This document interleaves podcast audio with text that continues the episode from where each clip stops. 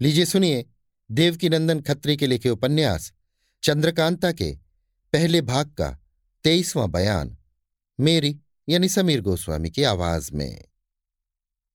शाम को महाराज से मिलने के लिए बीरेंद्र सिंह गए। महाराज उन्हें अपने बगल में बैठा कर बातचीत करने लगे। इतने में हरदयाल सिंह और तेज सिंह भी आ पहुँचे। महाराज ने हाल पूछा। उन्होंने अर्ज़ किया कि फौज मुकाबले में भेज दी गई है। लड़ाई के बारे में राय और तरकीबें होने लगीं। सब सोचते विचारते आधी रात गुजर गई। एकाएक कई चोबदारों ने आकर अर्ज़ किया, महाराज, चोर महल में से कुछ आदमी निकलकर भागे, जिनको दुश्मन समझ पहरे वालों ने तीर मारा, मगर वे जख्मी होकर भी निकल गए। ये खबर सुन महाराज सोच में पड़ गए। कुमार और तेज सिंह भी हैरान थे। इतने ही में महल में से रोने की आवाज़ आने लगी। सभी का ख्याल उस रोने पर चला गया। पल पल में रोने और चिल्लाने की आवाज़ बढ़ने लगी। यहाँ तक कि तमाम महल में हाहाकार मच गया।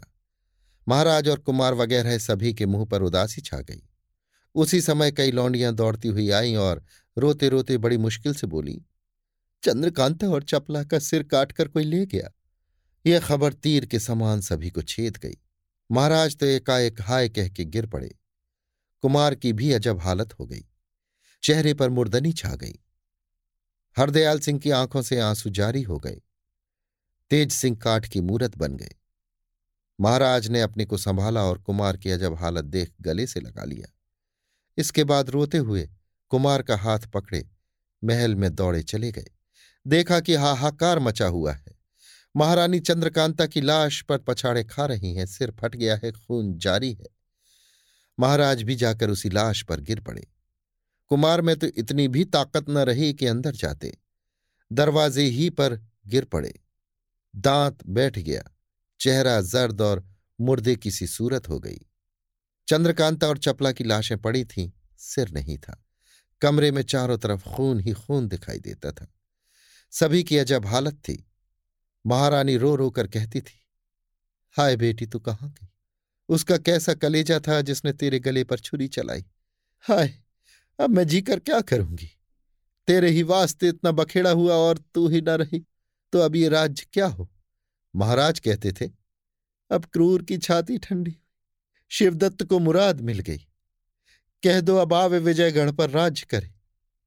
हम तो लड़की का साथ देंगे। एकाएक महाराज की निगाह दरवाजे पर गई। देखा बीरेंद्र सिंह पड़े हुए हैं। सिर से खून जारी है। दौड़े और कुमार के पास आए। देखा तो बदन में दम नहीं। नब्ज का पता नहीं, नाक पर हाथ रखा तो सांस ठंडी चल रही है। अब तो और भी ज़ोर से महाराज चिल्ला उठे, बोले, गजब हो गया, हमारे चलते नौगढ़ का राज्य भी गारत हुआ।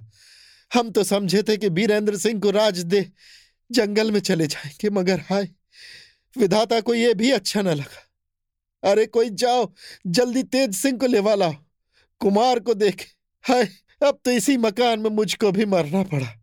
मैं समझता हूँ राजा सुरेंद्र सिंह की जान भी इसी मकान में जाएगी। अभी क्या सोच रहे थे, क्या हो गया? विधाता, तूने क्या किया? इतने में तेज सिंह आए। देखा कि बीरेंद्र सिंह पड़े हैं और महाराज उनके ऊपर हाथ रखे रो रहे हैं। तेज सिंह की जो कुछ जान बची थी, वो भी निकल गई।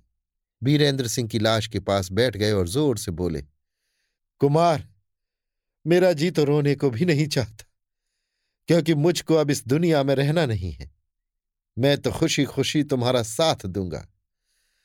ये कह कमर से खंजर निकाला और पेट में मारा ही चाहते थे कि दीवार फांद एक आदमी ने आकर हाथ पकड़ लिया। तेज सिंह ने उस आदमी को देखा, जो सिर से पैर तक सिंदूर से रंगा हुआ था। उसने कहा, काहे को देते हो जान, मेरी बात सुनो दे कान। ये सब खेल ठगी को मान। लाश देख कर लो पहचान। उठो, देखो, भालो, खोजो, खोज निकालो। ये कह वो, दांत दिखलाता, उछलता, कूदता, भाग गया। अभी आप सुन रहे थे देवकीनंदन खत्री के लिखे उपन्यास चंद्रकांता के पहले भाग का तेईसवां बयान, मेरी यानी समीर गोस्वामी की आवाज़ में।